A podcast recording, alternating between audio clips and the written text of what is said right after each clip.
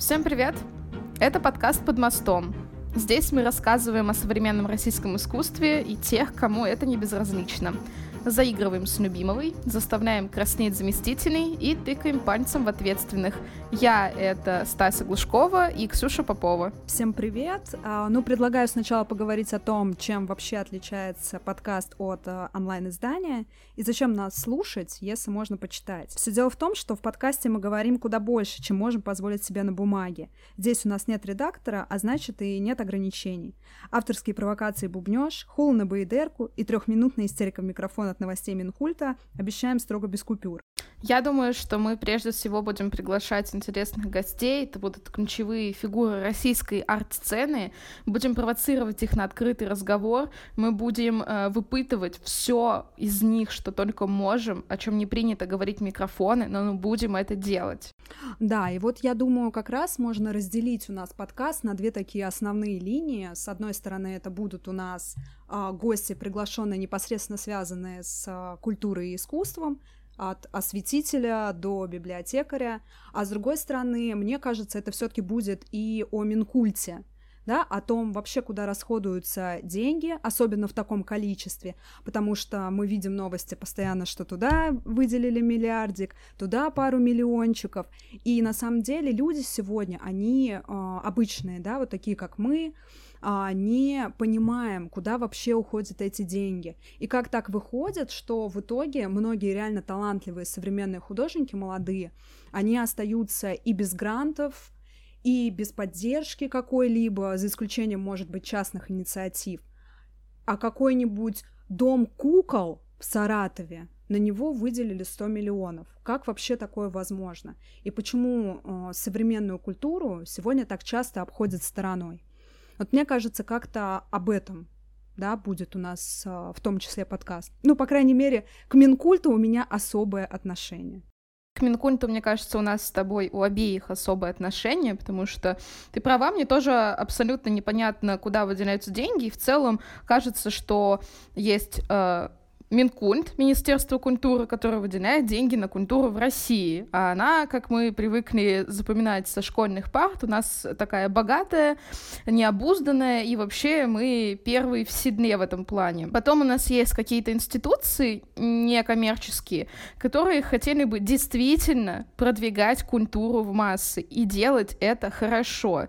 И между какими-то культурными институциями некоммерческими и Минкультом, который, по идее, должен это все обеспечивать, появляется какая-то бездна, куда складываются все эти миллиарды, и непонятно, как эти миллиарды, которые, по идее, должны идти на благосостояние российской культуры, куда-то пропадают. Вопрос куда, зачем, кто виноват и что делать. Да, действительно. И вот смотри, мы жили долго с Мединским, тоже мы сейчас а, в таком моменте интересном находимся, когда на пост пришла Любимого.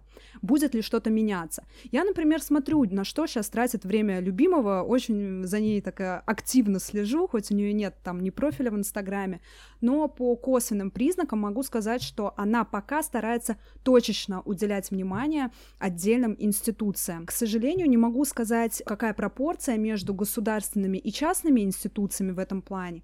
Из последних помню, сейчас э, запускает проект э, БДТ, драмтеатр в Петербурге, а, как раз она будет присутствовать на открытии в онлайне он этого проекта. Интересно посмотреть, что она скажет. Ну и также вот пока не случилось всей этой ситуации а, с коронавирусом, она ездила в Калининград, и туда, помнишь, у нас был такой в телеграм-канале нашем а, кирпичик, где она закладывала, да, смешной мем. Как раз она закладывала кирпич в Калининграде для филиала, по-моему, Мариинского театра.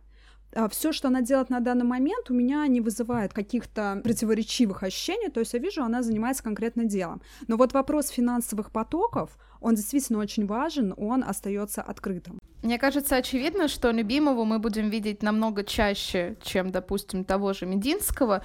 Будем чаще увидеть как в медиапространствах, так и как-то косвенно, скорее всего, будут больше уделяться времени именно каким-то институциям прогосударственным, как, например, она выделила деньги условно своему отцу. Это, конечно, вызывает вопросы, но то, что она начинает как-то расшатывать немножечко, я надеюсь, эту систему, начинает появляться где-то и присутствовать намного чаще, чем Мединский, мне кажется, это абсолютно положительным э, каким-то таким исходом для российской культуры в целом. Мне бы хотелось, чтобы она продолжала появляться на каких-то открытиях. Я знаю, что она присутствовала в онлайне, когда она читала какие-то стихи. Мы тоже писали об этом в своем телеграм-канале. Ты помнишь, что это было за мероприятие? Слушай, вот нет, я как раз пытаюсь сейчас вспомнить, э, не могу припомнить, э, но если, если вспомнить, тебе обязательно скажу какой-то сайт, я помню, что какой-то сайт э, точно проводил онлайн-трансляцию с чтением стихов, и Любимова присоединилась к ним в онлайне, и Любимова э, читала там свое стихотворение. Это очень мило и забавно, что вот сейчас, э, мне кажется, очень интересно наблюдать мало того, что как все изменилось в российском правительстве, что повлияло на Министерство культуры в том числе. И Любимова и так пришла за место Мединского, и это очень интересно наблюдать. Так у нас еще тут случилось пандемия, и в этой пандемии нужно как-то сотрудничать, нужно как-то разбираться, кому выделять деньги, кому помогать и что вообще делать. И очень интересно, как с этим будет справляться любимого. Да, но мне вот, знаешь, интересно было посмотреть сначала на Мединского, и чтобы где-то на середине пандемии его бы выгнали и поставили бы любимому. Это было бы очень интересно. То есть мы могли сравнить да, мы бы могли сравнить, как себя вел Мединский и как любимого.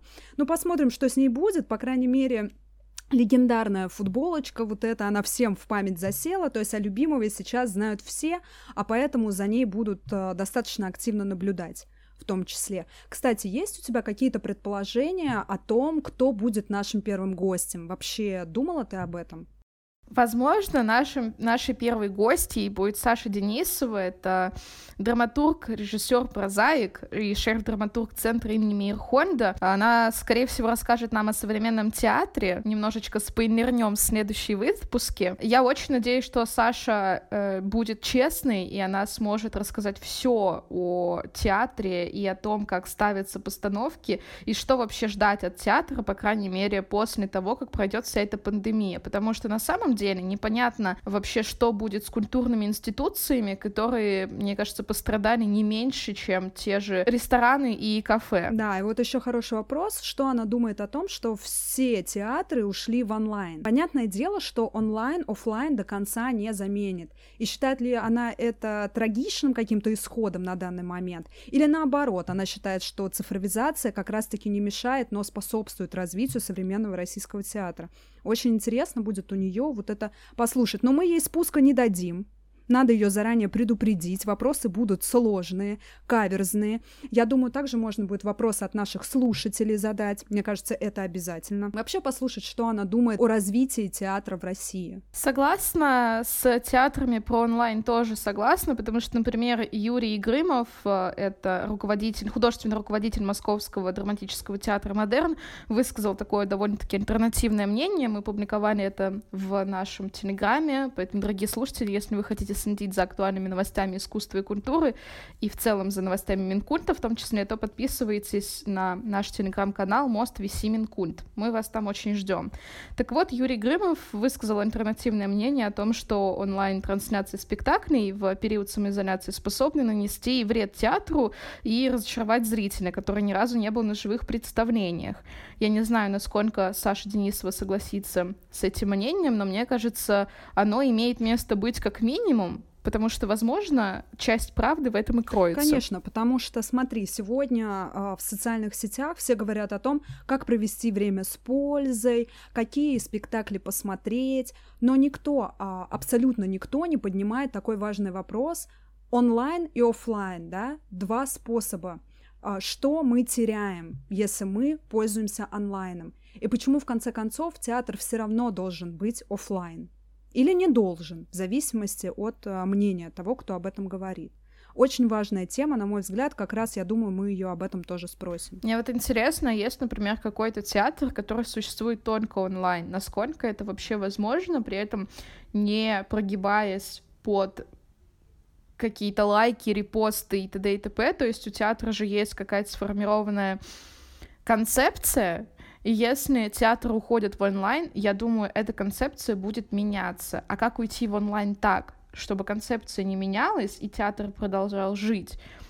Мне кажется, такой очень сложный вопрос, на который у меня, по крайней мере, пока нет ответа. Да, потому что большое количество людей, которые ходят в театр, нужно понимать, что это люди 50 плюс, которые не очень активно пользуются социальными сетями и вообще не привыкли потреблять контент э, в онлайне. Как они будут их привлекать, как они будут удерживать на себе внимание, очень большой вопрос. Потому что понятно, если мы посмотрим, кто сидит а, в Инстаграме сегодня в России, конечно, это все люди, ну, наверное, а, до 40. Очень интересно, как они будут решать этот вопрос. Мне кажется, еще проблема в том, что театр, когда он выходит в онлайн или любая другая культурная институция, то она вынуждена конкурировать не только с другими театрами или музеями или похожими проектами, но она должна еще конкурировать с очень устойчивым блоком, во-первых, онлайн-обучения, которое сейчас есть, потому что человек будет решать, куда потратить свое время. Я потрачу время на просмотр мемов и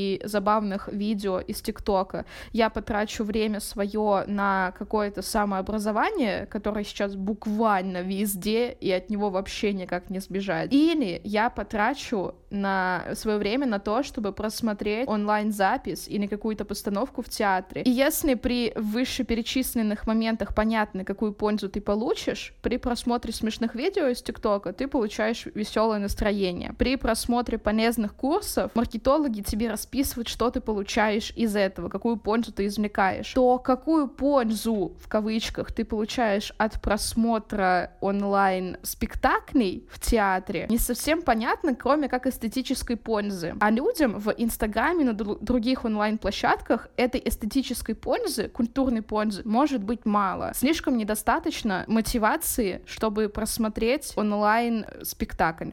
Да, ну, в общем, время покажет, как они будут с этим справляться. Как раз-таки наш э, гость в следующий раз об этом, я думаю, подробнее расскажет. Тем более центр Мейерхольда — это очень заметное место не только для Москвы, но и для Петербурга, я думаю, остальной России тоже. Посмотрим, что она скажет. Мне тоже интересно, куда вообще в условиях такой э, сложившейся ситуации, куда вообще пойдет театр.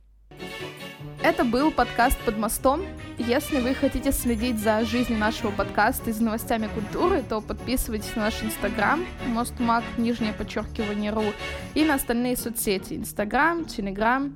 Слушайте этот подкаст в Apple подкастах, Google подкастах, Яндекс Музыки, ВК и Кастбоксе. Если вы хотите поддержать нас, то рассказывайте о нашем подкасте своим знакомым и друзьям. Таким образом, наша аудитория вырастет, и нам не придется закрывать этот подкаст. До новых встреч в выпусках. До новых встреч!